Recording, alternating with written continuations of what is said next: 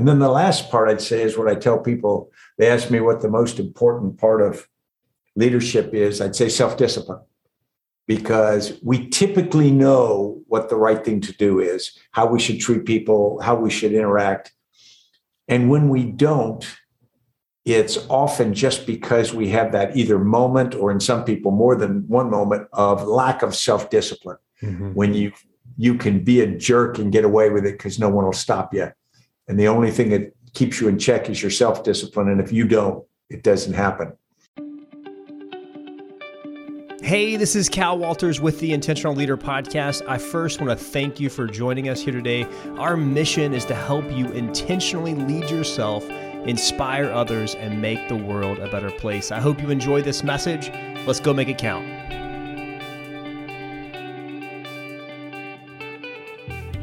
Hey everyone, I'm Cal, and welcome to episode 70 of the Intentional Leader Podcast. Our goal is to help you become the type of leader that inspires others to be their best. No matter where you are on your leadership journey, whether you're a brand new leader or you're a senior leader, we want to help you get to that next level. None of us arrive when it comes to leadership. We're all trying to grow, and we help you grow by bringing on amazing guests with leadership experiences, wisdom, and insights that you can go and apply right away. Today's a very special episode episode. Today we have General Retired Stanley McChrystal on the podcast. This is a big one for me. I've been wanting to have General McChrystal on the show for a long time, and I'm so grateful for the time investment that he made in you and me today. There's so much that we can learn from his experience. He's a retired four star general and the former commander of U.S. and Security Assistance Forces Afghanistan. He's also the former commander of the Joint Special Operations Command, the nation's premier military counterterrorism force, and he's also the founder and CEO of the McChrystal Group and a senior fellow at Yale's Jackson Institute for Global Affairs, where he teaches a course on leadership. We cover a lot of ground on today's episode. We talk about General McChrystal's father, who was also a general. We talk about how General McChrystal was able to turn around his time at West Point. His time at West Point didn't start off so great. We also talk about the abrupt end to his career, where he was the commander in Afghanistan. He offered his resignation to President Obama and it was ultimately accepted, but he was able to really transition well into the private sector. So you get to hear that whole story. You get to hear his views on meetings, how he operates in those meetings. You get to hear him talk about entrepreneurship. And we have a fun lightning round of questions at the end. So many great takeaways on this episode. Hey, if you're new to this show, I want to say thank you for being here. We release a new episode every two weeks, and our hope is that when you listen to this podcast, you walk away feeling one, inspired, and also you feel that you have some practical application that you can go and apply right away to your life and to your leadership. And if you want to make sure that you always get new episodes, we got a lot of great content coming out. Please hit that subscribe button wherever you listen to podcasts. Also, if you want to join our free mailing list, go to my website, calwalters.me and you can just give us your email and we will send you our blog posts that we're doing from the intentional leader team. We give book suggestions we give podcast updates and much more. So just go to the website calwalters.me you can join our free mailing list where we push out a lot of great leadership content also i want to give a special thank you to all of you that continue to share this podcast with your network with your friends. Thank you to all of you that have taken a few minutes to rate and review this podcast on Apple Podcasts. We have 135 reviews. We have five stars, and that's because of your support. So thank you so much to all of you who have taken. I think it takes about 60 seconds to go do that, but it really helps us grow and it helps us reach more people. So thank you very much for doing that. Also, please consider becoming a patron of Intentional Leader. We have a wonderful team of volunteers who are helping to grow this team. And our goal is to really build intentional leader into an organization that can help college students, that can help young people in their leadership, and ultimately help make the world a better place. I know that sounds cliche, but we do believe in the power of leadership. So if you just go to Patreon, P-A-T-R-E-O-N dot com slash Cal Walters, you can give a dollar, five dollars, any amount of support really goes a long way. I'm able to see on there who's giving, and certainly I will reach out and just let you know how much I appreciate. We're also going to give some incentives away to those who partner with us. So please consider joining us financially on Patreon. Also consider joining the Intentional Leader Lab. This is a free group on Facebook and it's meant to be a place where leaders can go get resources, debate leadership ideas, share struggles, problems, and ultimately grow, just go to Facebook, type in Intentional Leader Lab. You can also find it on my website at calwalters.me. You know, this show and really this organization has been a lot of fun for me, but there's nothing more meaningful than when I get an encouraging email from someone like you out in the audience that says, Hey, I listened to this episode and it meant a lot. And I got one of those recently from a police officer. I'm not going to tell you his name or where he's at, but he was going through a tough season as a police officer. He had lost a fellow police officer, someone he'd been serving with for 25 years. And he was talking about just what a tough time it is for police officers right now. And he listened to my conversation with Brigadier General Pat Work, and it had an incredible impact on him. And he sent a long email, and it was really encouraging to me to see how that really that episode had rippled through his organization. And here's a little bit of what he said. He said, through all of this, and he's referring to just the struggles that he's had losing a friend and just the difficulty being a police officer right now. He said, through all of this, I have myself been encouraged, finding a purpose and meaning to what I'm doing, taking a somewhat boring, often overlooked topic and turning it into an opportunity. I absolutely believe God put me in this place, in this time to share these things with these folks to encourage them. And in doing so, I have been encouraged. Thank you so very much for your dedication and passion in what you do. And it's had a significant impact on our team and on our officers. So what he did is he took that episode from that I did with General Work and some of those mantras we talked about, and he put that into a one-page document that now he's sharing with police officers in the organization that he's a part of, and it's just rippled. And so I just want to encourage you if you hear something on this podcast that really resonates with you, go share it. So I want to thank that individual so much for sending that note. It was really encouraging, and I just want to just commend that person for sharing and, and being a leader in their organization. By the way, speaking of leadership, if you're a leader right now and the pace is tough, then you're not alone. It, it's tough for everyone. Technology is rapidly changing, the environment is rapidly changing. There's just so much you have to think about if you're a leader of an organization right now. And I just want to encourage you to go reach out and get help. One of the great companies you could reach out to is Higher Echelon Incorporated. Higher Echelon is a leadership development and an organizational performance consulting firm, and they provide human capital and technology services to help you optimize your team's performance. Higher Echelon will help prepare your organization to go meet those rapidly changing, complex, and often ambiguous requirements of today's world. They will help you develop resilient and adaptive leaders. They'll help you modernize and enhance your processes, and they'll help you implement transformational technology solutions. Just go visit higherechelon.com to connect with the amazing team at Higher Echelon and to learn more about how they can help your team today. Friends, if you want to get show notes of this episode, just go to my website, calwalters.me. And you can also check out our YouTube channel. Go to just type an intentional leader on YouTube and you can watch some of our episodes on there. So go check that out. Please subscribe. And without any further ado, please enjoy this conversation with the great Stan McChrystal. Well, General McChrystal, welcome to the show. It is an honor and a privilege to have you on today. Cal, it's my pleasure. And call me Stan, please. okay. I'm a retired guy now. okay. All right. We'll do.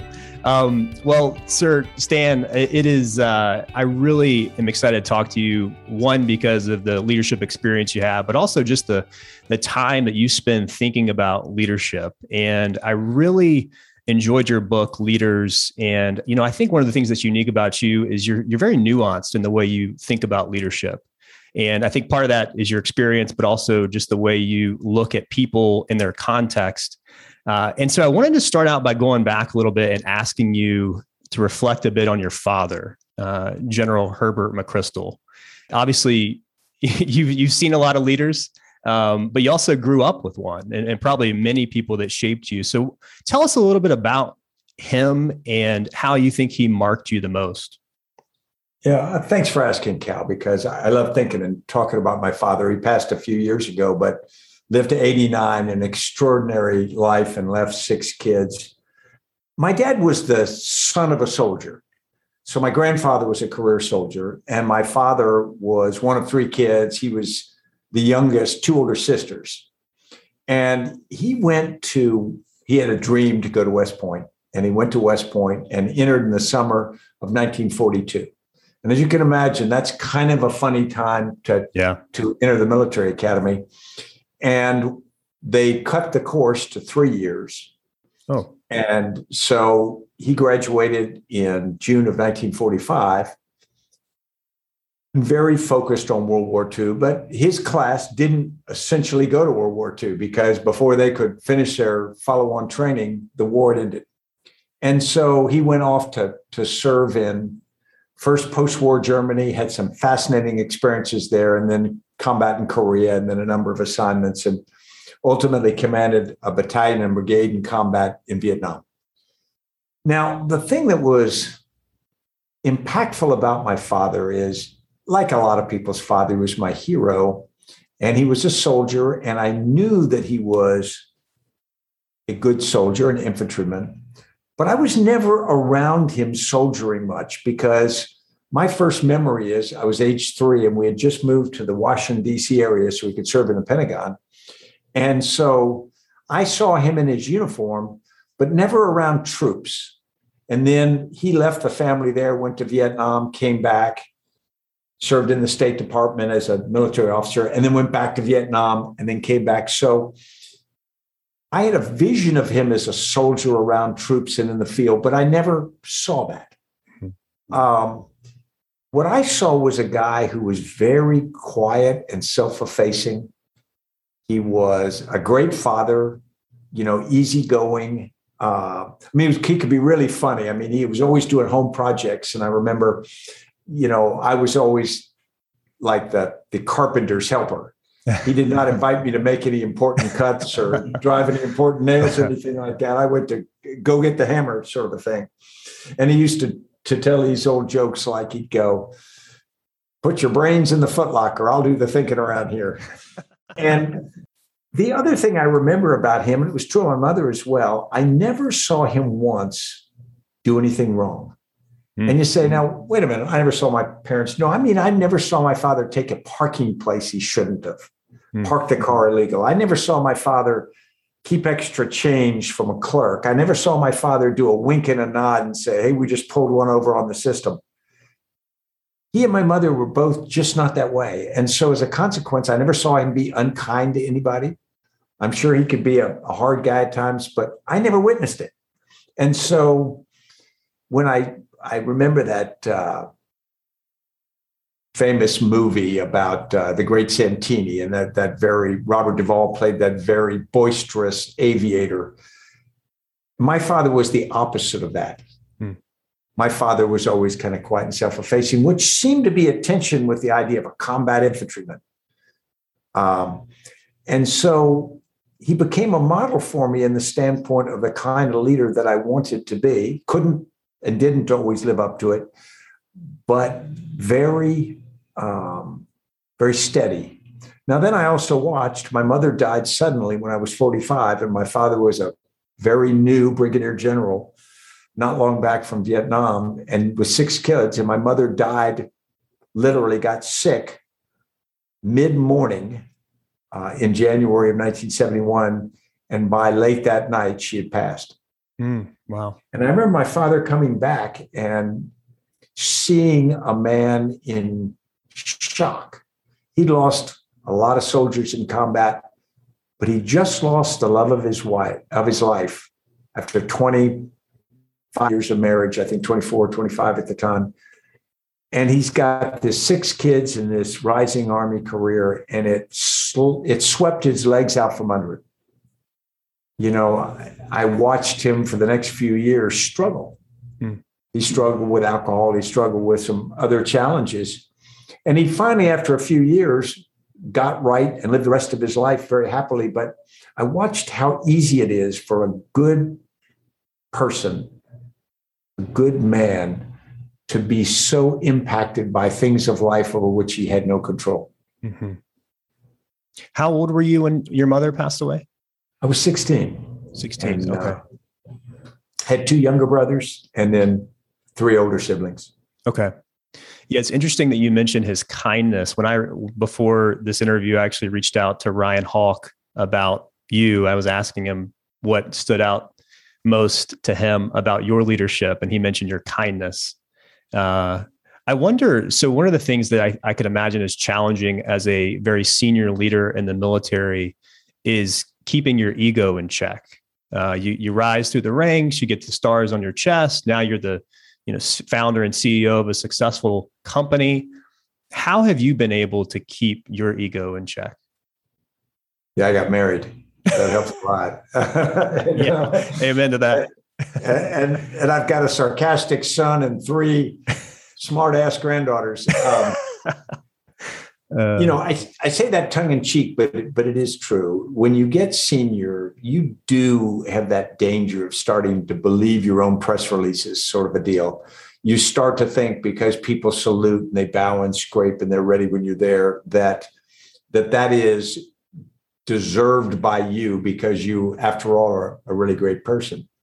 And the danger is starting to believe that and realizing that they're actually bowing and scraping for the four stars you wear, which is just based on the position that you hold.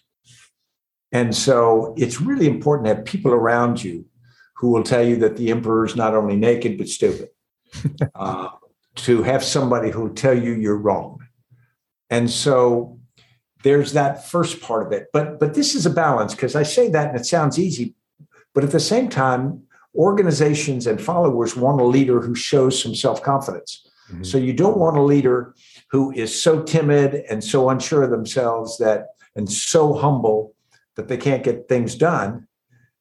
So there's a balance that you've got to be confident for the organization, confident in what your role is going to be, but don't confuse it with who you are.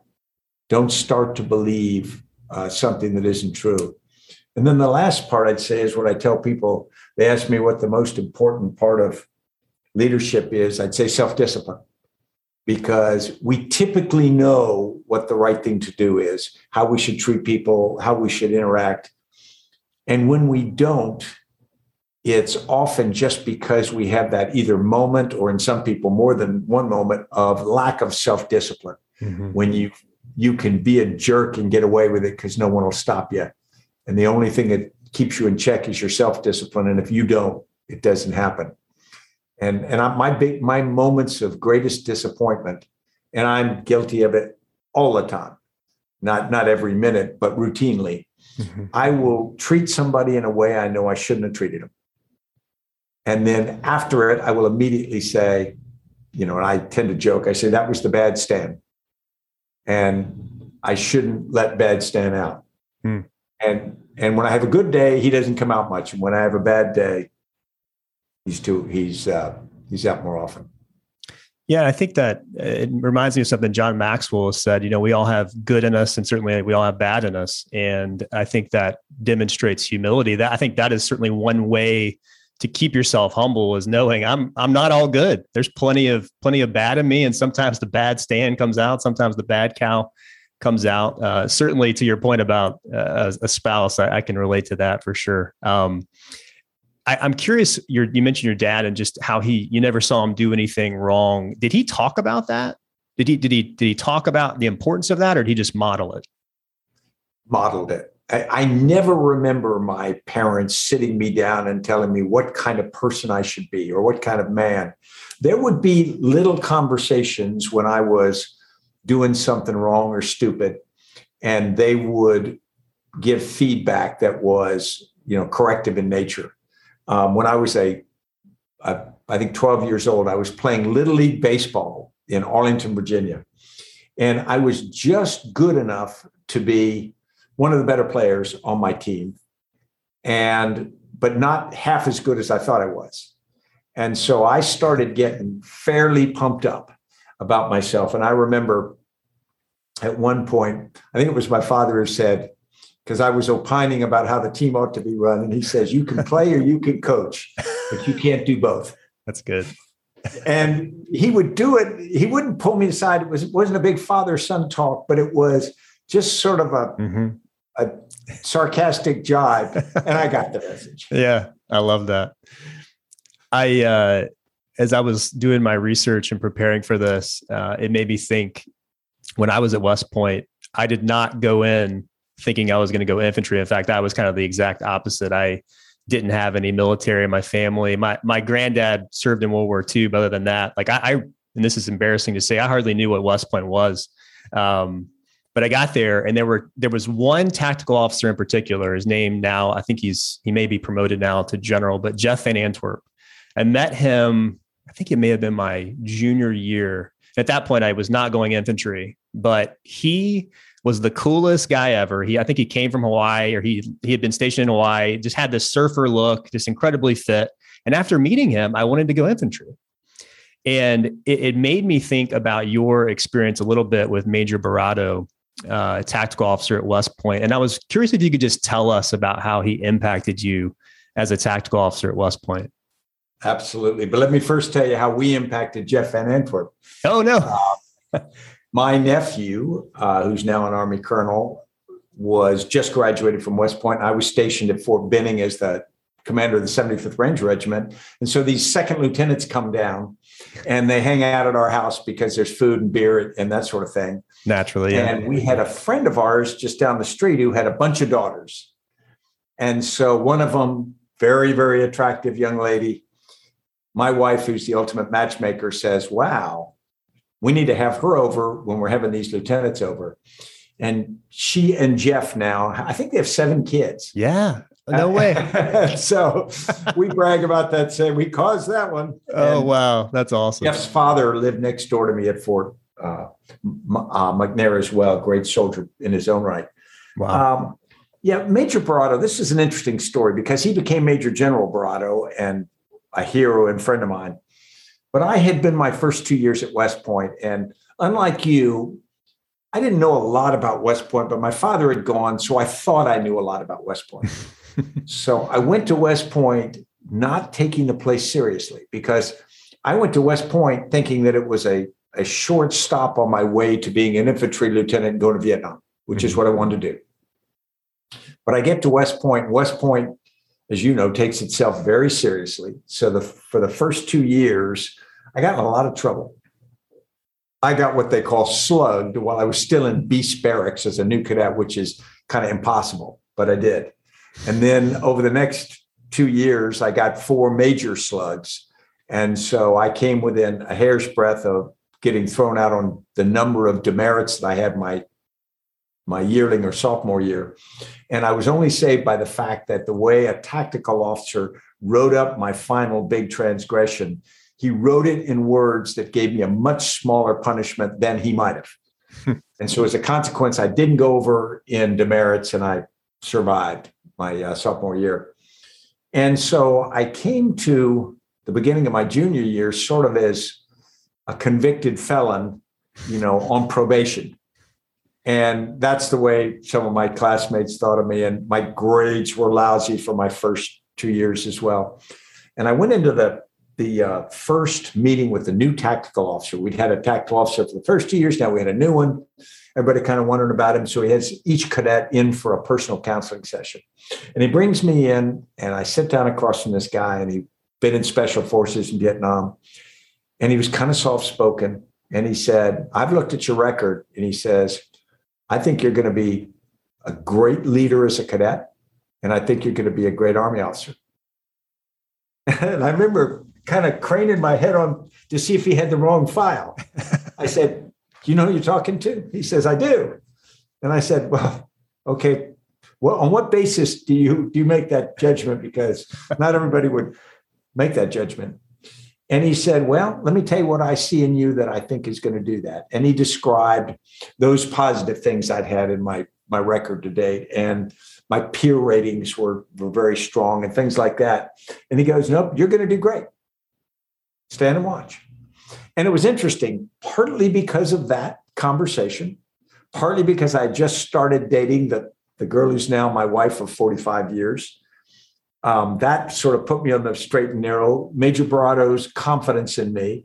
And then the fact that we, maybe I committed every transgression you could. And so there was no original sin left. So my last two years, I went from being you know, sort of a, a screw up at the bottom of the class to suddenly being dean's list and being, you know, relatively successful for the for the final two years. It was a it was a pretty interesting shift.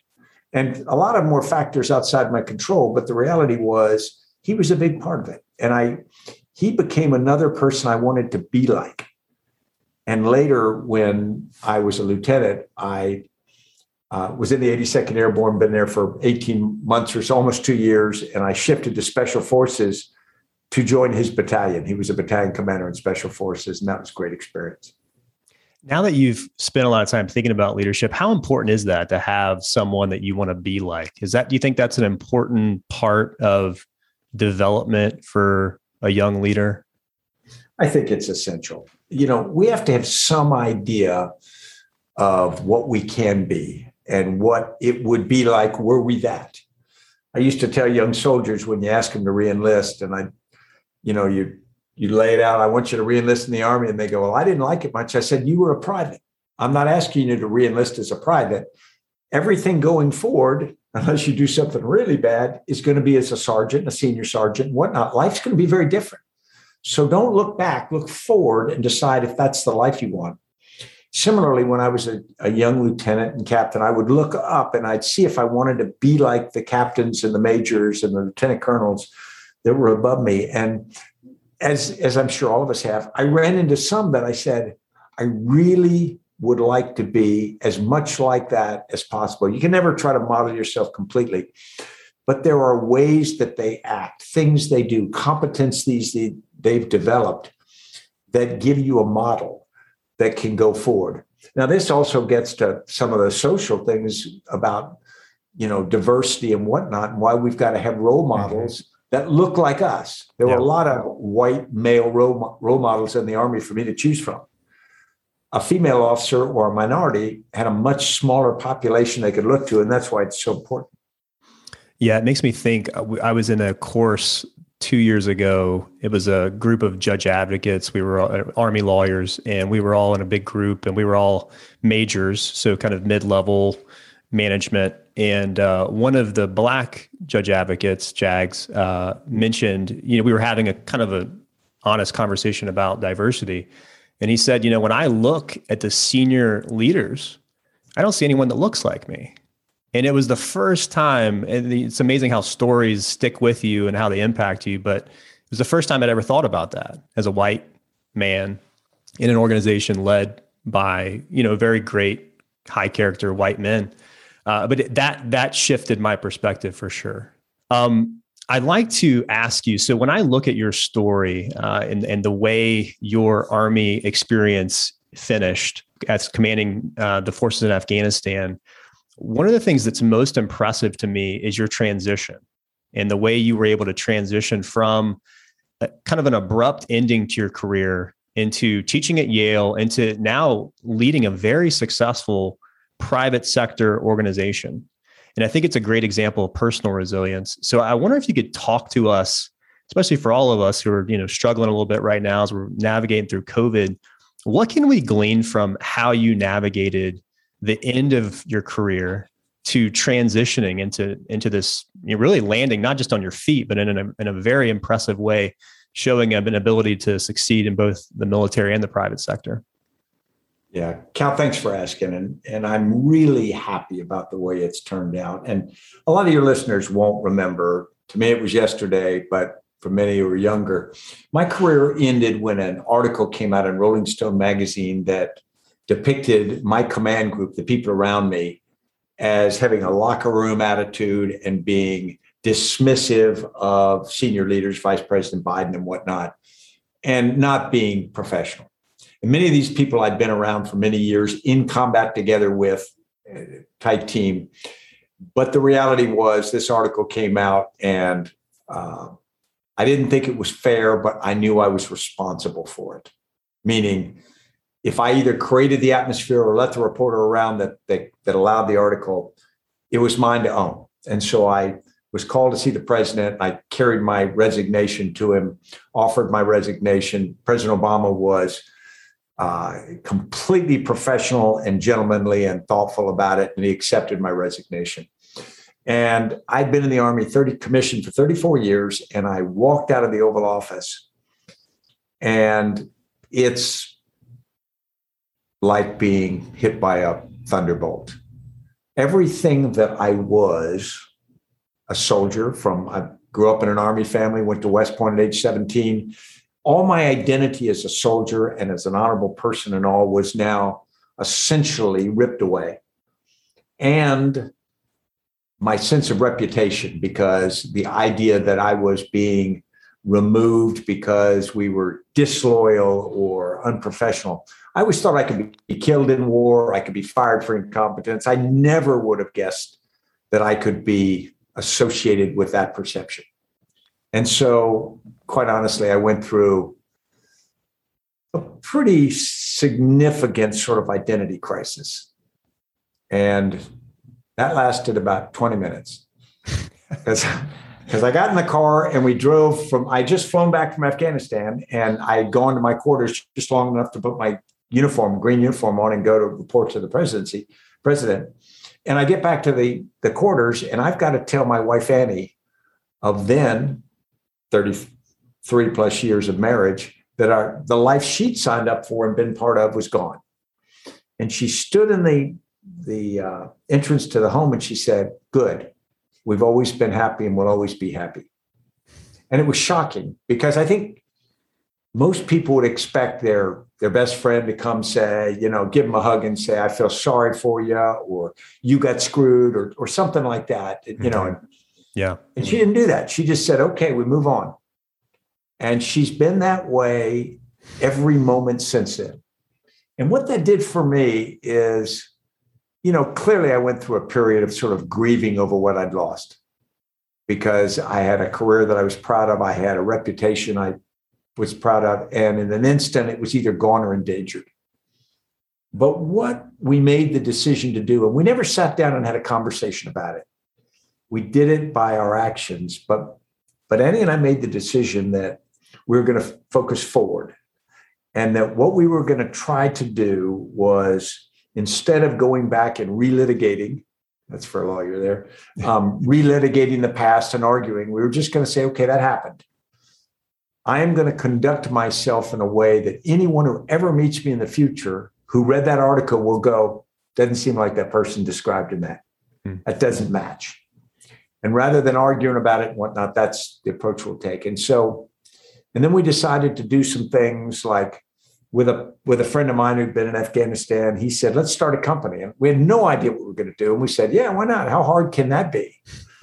so we, said, yeah, we started a company, and we started doing a bunch of things. I started teaching a leadership class at Yale, and we just started building this new life, all focused on what was important to us, which is the people that we cared about, the people that we'd made commitments to before, and then. Um, being what I thought I should be, you know, as, as a kind of person. And it was very interesting because that was a a good motivator. I think if I wanted to, I could have gone to a cabin, you know, in the Northwest and sent pipe bombs to people I didn't like, you know, and to show my my frustration. But this was the opposite, and it took a while. I'm not going to say that you know it was over in a day or a week or a year. And I can't say that even today, I don't sort of grieve for the fact that my military career, in my view, has an asterisk at the end of it. Mm-hmm. You know, it's he was a good soldier, but and every time someone writes an article about me, usually, you know, they say, well, he did this, this, this, but he was, you know, and that hurts. That hurts a lot, but it doesn't define me. Mm-hmm. I've been able to have other things that that require me to get up in the morning and to be focused and to, and to be the kind of person I want to be. And again, I don't I don't get it right most days, but I get it more right than I would if I didn't have something important. And so my my lesson I always tell people is face forward. You know, history's great, but don't live there. Um, think about what you can and, and want to be. You mentioned identity as a leader, and I'm sure that that's something that a lot of high performing leaders can easily draw their identity, whether it's in the military, whether you're a general in the military or high ranking individual, or whether you're in the private sector. I'm sure you can you can become synonymous with your position or the amount of power. Any thoughts on you know having gone through that navigated. Obviously, incredible wife who was able to help remind you that that's not your identity. Uh, but any thoughts as you especially deal with leaders, private sector, public sector, on just how to maybe navigate, maybe it is just how to keep your identity in check as you lead at, at high levels? Yeah, it, it is challenging because on the one hand, when you get a senior position, whether it's civilian world or military, there's a role you fulfill, and there's there are certain uh, things you do to fulfill that part, the expectations of that part. CEOs act a certain way within you know a range. Same with generals and admirals and whatnot. I think the most important thing is first remember that part of that is theatrics. Part of it is you are going through rituals. You are acting certain ways because that's the way that person in that position acts in that. The second is be very um, quick to remind yourself that you are not as smart as you think you are. And even if they laugh, your jokes aren't quite as funny as you know you consider them to be. Because it all comes back at a certain point, life does come back around. I don't care who you were. When you're not that, you're not that anymore. Hmm. And so I'm not a general anymore. You know, people, you know, call me general because I guess that's just a nice thing to do. But I always ask them not to, not to just be informal with people, but that's not my role now. Mm. My role is something different.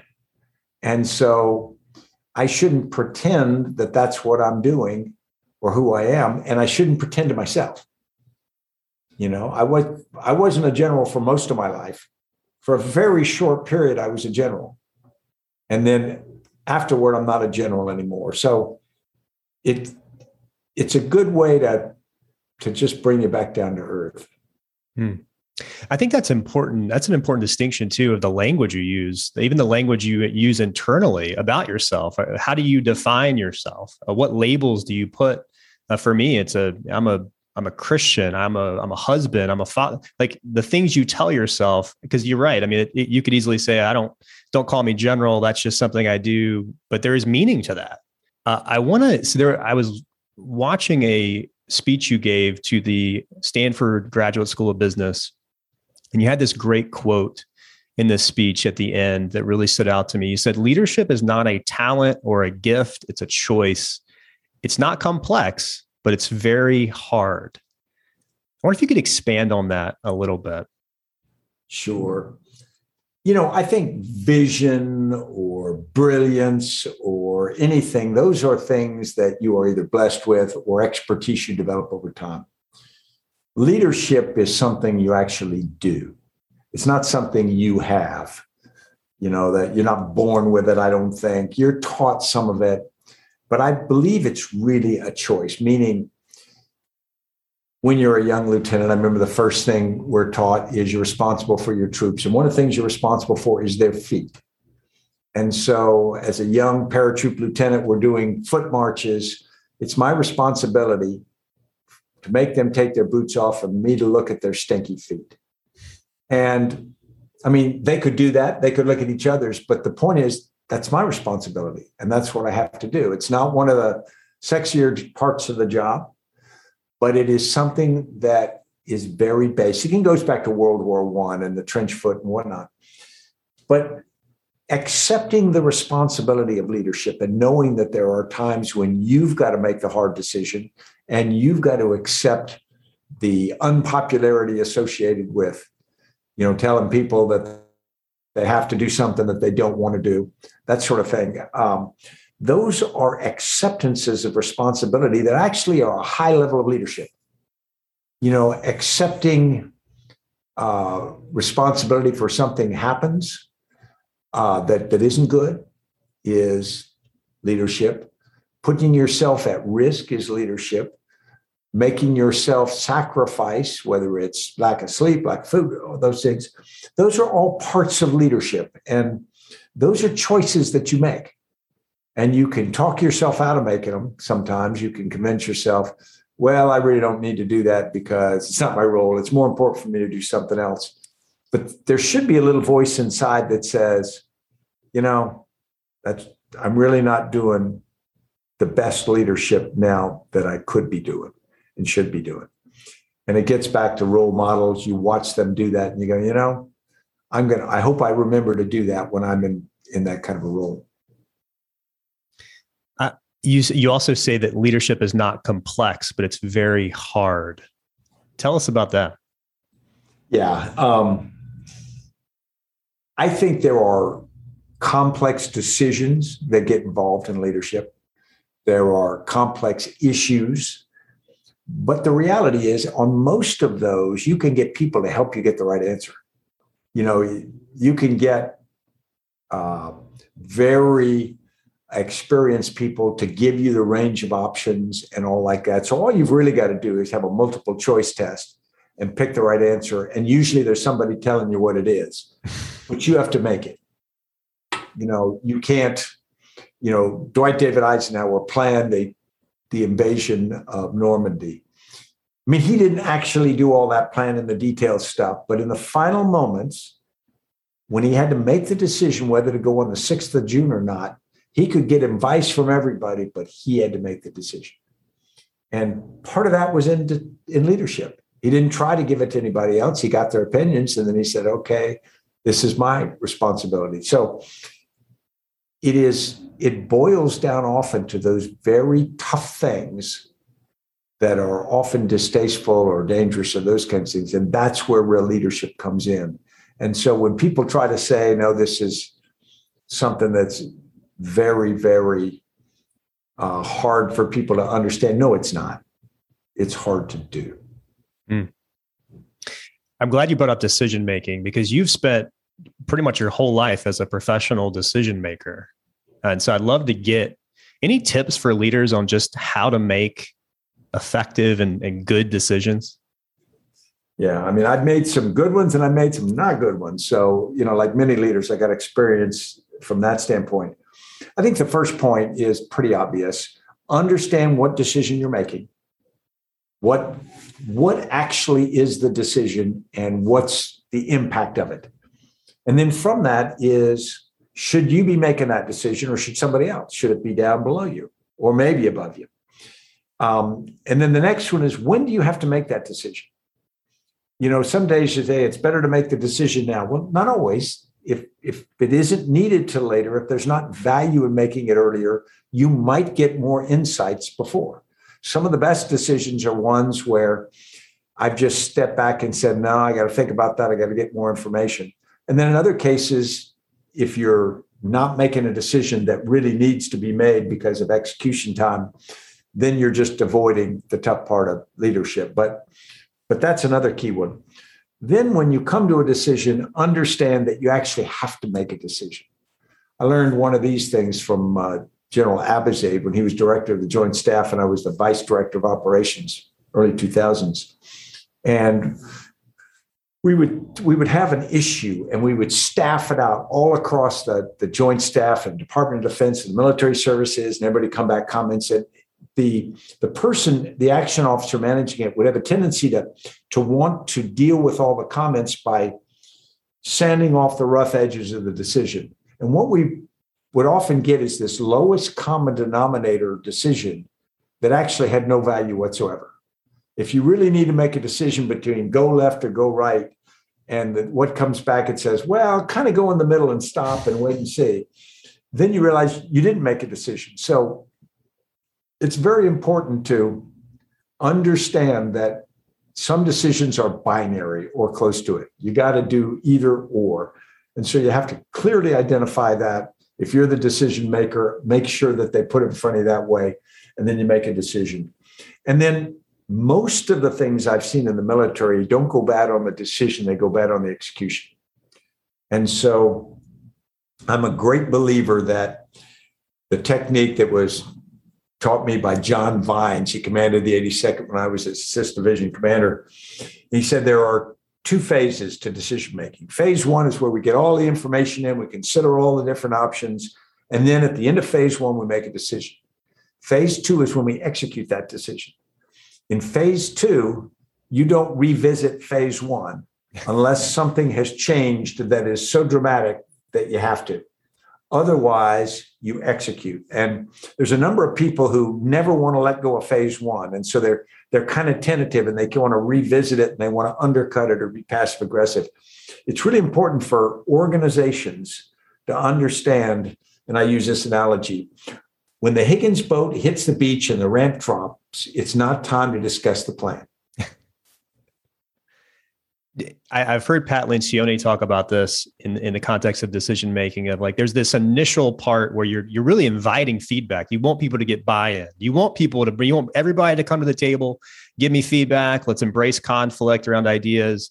But then there is that shift of okay, is is that do you agree with that view of, of decision making? Of there is a point where I do want to encourage debate, I do want to encourage conflict to get to the right decision, but then we do need to shift and then execute. Yeah, ab- absolutely. And when you say shift, I might have put the word shut up in there. We need to shut up and execute. I want to ask you about leadership as an entrepreneur and as a as a business leader. I've heard you say that leadership in the in the military in some ways is easier than what you've seen in the business world or the private sector. What are some of the keys you've seen to effective leadership as an entrepreneur and, and in the in the private sector? Yeah. Um, you're right. The structure in the military and some of the guardrails actually make military leadership easier. Now, in combat, it's a little more complex again, but it's it's still the structure helps. In an entrepreneurial world, I think one of the first things is you have to be decisive. You don't have the time or the ability to to not make clear choices. You have to do this or you have to do that. Uh, if it doesn't mean that you can't come back and adapt. If you if you make the wrong decision and things go bad, you start adjusting. That's fine, but you've got to make a decision and you got to move. A lot of small startups that I've uh, seen and been involved with, five years in, they're producing and offering a very different product than they started the company with. The plan was we're going to sell donuts and four or five years later, they're selling computers. And you go, well, how did that happen? Well, they start a certain way and they found there was a better market for this opportunity and they were able to adapt.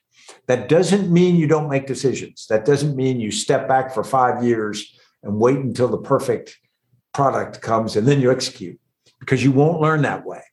What you've got to do is execute. And then when you get feedback, you find out that that needs to be adjusted, you iterate, you iterate decisively again. Um, people want to be led, meaning they don't want to be commanded in the sense of when I say they want to be led, they're not sheep who are just sitting there being told, okay, stand up, sit down, go left, right. But they do want a sense that the organization's going in a direction. And a lot of times, uh, particularly in the civilian world, if you can provide clear direction and a narrative that supports that. This is what we're doing, and this is why we are doing that. It's very important to the members of the team because they do want to know that we know what we're trying to do here. We have purpose here. And they also understand that there's an underlying logic behind it, whether it's values or, or whatever it is. They want to believe that. And then, then you can unlock a lot of uh, commitment out of people. I wonder if you could take us to one of your meetings. So I I have heard you say that before COVID, and, correct me if I'm wrong here, but I believe you guys were meeting on Fridays. You would do a big uh, McChrystal group meeting where you'd go over, you know, the the priorities. Uh, and then with when COVID hit, it sounded like you you shifted to a daily meeting, uh, and I, I, believe you've said that's in the morning. Um, I'm just curious if you could could tell us you know, maybe coach some leaders a little bit of how how often should you meet? And what what do those meetings look like? How long do they last? What what do you what do you say? What do they say? What are what's the focus of them yeah it's funny because sometimes you do something and and when you do it you know that it's the right thing to do and you also know that you knew what was right a long time before you actually did it and, and i go back to when I was in JSOC, Joint Special Operations Command, we had this geographically dispersed organization and we put in a 90 minute a day secure video teleconference for the whole command. It ended up being 7,500 people a day, every day for 90 minutes. Most people just scream when they hear that. They go, that's insanity. But it was a remarkably effective. And it was this conversation across this very globally uh, dispersed element. When McChrystal Group was founded, we're just under 100 people. And we're we do consulting and a couple other things. So we're geographically dispersed. And we're trying to figure out our own battle rhythm. And so we were doing once a week what we call a Keystone Forum. And we get the entire organization together and we talk about what the situation is, update certain things, finances. We we cross level lessons learned. And it was effective, but we were, we always sort of in the back of our minds said, you know, we're not sure we got this right. because, but we thought, well, we're not at war, we're civilians now. So, and then COVID hit. And when COVID hit, our COO made the decision. He says, okay, we can't mess around. We got to, we got to talk every day because we're not in an office together, even part of us. So we got to get on and, and we'll sync every day. And uh, we started doing that. And we had to, to do a lot of adjustment for McChrystal Group to, to survive the headwinds that every you know firm ran into at the beginning of uh, COVID. And then we found it was working. It was not only working a little bit, it was working really well. And so then when COVID started to subside, we said, hey, don't, you know, don't lose a good thing. So what we do is we meet every morning for 30 minutes, the entire team. And we've got a very set agenda, and it varies a little bit by day. We have a slightly different agenda each day, but it's run by our director of operations. And the entire organization figures out okay, what's the situation? What are we trying to do? And what are some key information we got to pass? And it's very much everybody talking across as we do this. And then we break. On Fridays, we do longer. We call it extended. And we do an hour and a half of it. We go into greater detail on some things. And what it does is it passes information so we can be constantly learning from each other and nimble, but also it builds our culture. It keeps us connected. And we felt that was important during COVID, and it's still important. COVID's not completely gone, but even now that part of us are back in offices, that daily bringing the team together into the huddle and checking signals is just incredibly valuable. And technology, if you do it efficiently, will let you do that with sort of low overhead, and it stops a lot of the other meetings that that might be uh, needed. So when you're in that meeting, uh, what are some key components to it? Because I'm just trying to picture what that might look like. Because I've seen a lot of different meetings. Some meetings are just just putting out, "Hey, these are my priorities." Some are where we talk about our values, we reiterate values. I'm just curious because maybe get a little more tactical for leaders out there. What what are some key ingredients to those meetings that you think are that other leaders could replicate? It's a great point. Uh, it's a little bit of all of that. So every time we get the meeting together, we start by just showing our priorities and say, here's the priorities now. And if they've changed, we say, if they haven't, okay, just boom. Only takes a little bit. Then we go into some key information everybody needs to know. Call them headlines on the newspaper. Here are four or five things that everyone in this company, maybe it's an upcoming event, a change to something, you need to know, be tracking this. Now we do a, a very short COVID update. What's the situation with COVID? How does that affect, uh, impact us? Then we'll go into scheduling things that are happening. Okay, everybody, the next few days we have this, this, this, and we coordinate that part. And then we'll go into a sales part where we look at all the different potential clients we have coming up and we're coordinating so that we are uh, doing all the preparation so we interact with them most effectively. And, and we update people, okay, here's the status of these and whatnot. And then when we come to the end of the, the briefing, we give anybody an opportunity. We cross level some experiences recently open it up for anyone in the company. And then the, the key leaders, myself, the COO, and the president of the company, we all take, have a short period to talk. Sometimes we are just, hey, good job, team, well done. Sometimes it's, hey, everybody, here's something I want you to think about, whether it's based on our values or whatever. Sometimes it's, hey, everybody, I'm not happy with this. Hmm. I want everybody to think about this and we're focused and it's not long, but each of us get a chance. And so they're hearing from senior leadership, not long speeches, but you know, a minute maybe. and it, it allows us to revisit values, revisit key things as we go. And then, of course, there are other interactions during the day, but we find that this really pulls the team tight. Do you spend a lot of time preparing for that meeting? I, one thing I've kind of gleaned recently is just how much time a lot of times leaders spend preparing for meetings. You know, you, you would think that uh, sometimes you hop on a meeting and you just it's just spontaneous. But I'm curious from your perspective, is that something you spend a lot of time deliberately preparing for? It doesn't take a lot of time, but I can tell when a leader's prepared when they aren't prepared. Hmm. And the leader's just sort of talking off the top of their head, and it's probably got that amount of value. So, what I'll typically do is before that meeting, I have a sync meeting with my exec assistant, who's a partner in the company and I've worked with for many years. And she'll give great insights, and we'll talk about scheduling things. And I will use that time and whatnot to start to make some notes about what I want to talk about in front of the entire group. And I'll make other comments during the normal, what we call Keystone Forum. But my comments at the end, I've normally had time to think about and says, I really want to talk to them about this issue. Uh, and that gives you a, a chance to make sure you you want to set the right tone that the way you communicate it.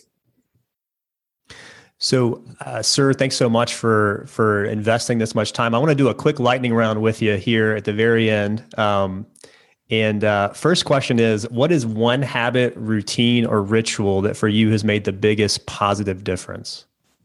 For me, it's working out. I work out every morning, and, and I'm fairly intense personality, and I find that lets some of the air out of the balloon. If I don't do that, I'm not this. I'm bad Stan more more of the day. I can totally relate to that. Are you still are you still getting around four hours of sleep, or is that uh, a JSOC thing? That was a JSOC thing. I now sleep as much as I can. Sometimes not. I was going to say during meetings, but no, I I really try to hit balance now. What time are you typically waking up? I get up about four forty-five, uh, and I, am an, I'm a morning person, but mm-hmm. I don't know what's on late night TV because I never see it. Hmm. What is your top piece of marriage or relationship advice? It's hard work. You know, people talk, they say you meet someone, you fall in love, you get married, and you live happily ever after. And I would say, no, you forgot the part where you got to work at it all the time because you change, they change, situation changes. You can't take anything for granted. So uh, I've only been married once, so I'm not an expert in it but I've been very happy in it. And I'd say that if you're not working at it, you're taking something for granted that you shouldn't. Mm, that's good. What's your top parenting advice? Maintain the relationship. There was a period when my son, I only had one son, my wife and I, and he was a punk rocker with a mohawk, and that the mohawk would co- change color every so often as he, you know, uh, wanted to have, sport a different look. And at that point in life, I was an active duty Army officer. It's a little upsetting to have a kid who's, you know, looks like that. But we never judged him. We never got in arguments with him. We just kind of laughed and said, you know, we're gonna we're gonna hold this against you someday. We're gonna hold the pictures. Well, we maintained a good relationship. And nowadays he lives next door to me. He works for the US government. You know, he, he looks very corporate and I give him a hard time about it. Um, but but it's remember that everybody goes through something and, and, and give a little bit you know don't don't judge or try to oversteer and and it's worked for us that makes me think of my skater days. Uh, I used to be a big rollerblader, and my dad he would take me. He would take me to the skate park, and you know I reflected on that today. I just really appreciated that he was able to come into my world, even though it was a world he was not familiar with. I, I want to so imagine you're speaking to, but you probably have done this many times, speaking to a group of uh, soon to be college graduates, and you could just give them one piece of advice. What would it be? Yeah, have some experiences while you're young. You know, when you're 35 and you have a significant other and you got kids and a dog and a mortgage, there are things you can't do. And so when you're young, go have adventures. You know, do things that will build your experience base and something very different, strange, you know, push the, the limit a little bit because you will be glad you did it later. You can start doing it again when you're 60 and you retire, but you know, there's a number of years when you're more limited.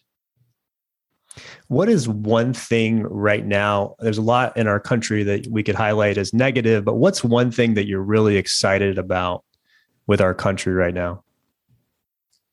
We're having a very important conversation about equality, whether it's racial equality, gender equality, economic equality. And not everybody's agreeing on it, but it is so overdue and it needs to be a little sharper than I think it's been in the past. And we need to come to some hard conclusions because at the end of the day, I think one of the great vulnerabilities of any society is if you have inequalities that are built in systemically that people can't overcome because those of us who travel around the world and seen places, that's a recipe for a weakened society. And so I think those are the things I'd really like to see us lean into. I'm really excited to hear that you have a new book coming out uh, about risk. Uh, so, in the last just couple minutes we have, I was, I was, hoping you could tell us one about the the new book coming out, where people can find it, and where people can can connect with you and follow you. Yeah, thanks, Cal. It's uh, the title is Risk: A User's Guide. I realize that's an ambitious title, but the reality is, I spent a lifetime dealing with risk but I don't think I ever really understood it. And I don't think I thought about it correctly. And so what we did was we studied that, not just me, but we studied different aspects. And we came out with a conclusion that just like the human immune system protects our body, we have a risk immune system in, in every organization that protects the organization. And most of the time when we get in trouble, it's not the threat that actually causes us a problem or the risks out there. It is the fact that our own immune system is weak. We've allowed it to, to not be resilient, to not be strong. And that's all within our control. And so, interestingly, our ability to deal with risk begins at home. And we need to focus on that. And when is the book coming out, Stan? Comes out October 5th. And we'll start, you know, going on TV and doing that stuff. And uh, I think it'll be you know, we wrote it, we started it before COVID 19 arrived. And so, COVID 19, the story is part of the book. And I think people will find that the points we're making were things that have been reflected in their personal experience over the last year and a half.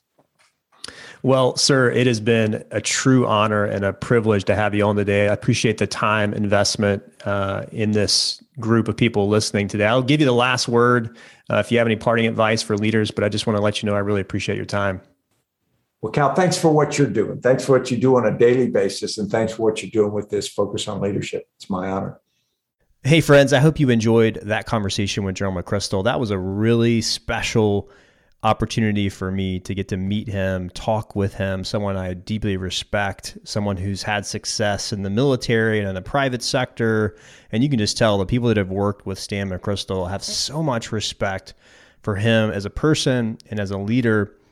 A few key takeaways for me. One was just that example that his father set. He said he never saw his dad or his mom, for that matter, do anything wrong. What, what a wonderful example. And it shows you the power of someone's example. If you're a leader of a family, if you're a leader of a team, an organization, a business, public, private, it doesn't matter. Everyone, when you're in a leadership position or a leadership role, people see everything you do. And although his parents never sat down and told him the importance of that, that that little lesson sticks with Stan until this day. And Joe McChrystal's always been someone of high character, high discipline. In fact, he mentioned uh, another key takeaway was the biggest characteristic or most important characteristic of a leader is self discipline. And you can see that thread going all the way back from the, the example he had in his father. Another wonderful takeaway for me personally was this thread throughout Joe McChrystal's life of having people to help him see the future even when he was in these difficult moments at West Point and then a difficult moment towards the end of his career, he had these people who helped him see a preferred future. And that's so critical. In fact, he also talked about just the importance of seeing the future. He had Major Barado at West Point who helped him see, hey, this is what you can be, this is the way I see you. And then he also had his wonderful wife, who, in that difficult moment at the end of his Army career, this abrupt end to his Army career, who said, We've always been happy and we'll always be happy. And that allowed him to see this future that they could have together. And he went on to do incredible things and still is doing incredible things. So, some wonderful lessons there. Let me know what stood out the most to you. Just send me an email at cal at calwalters.me. I'll be sure to share that with General McChrystal. I hope you go and have a wonderful week. And remember that life is short, so let's go make it count.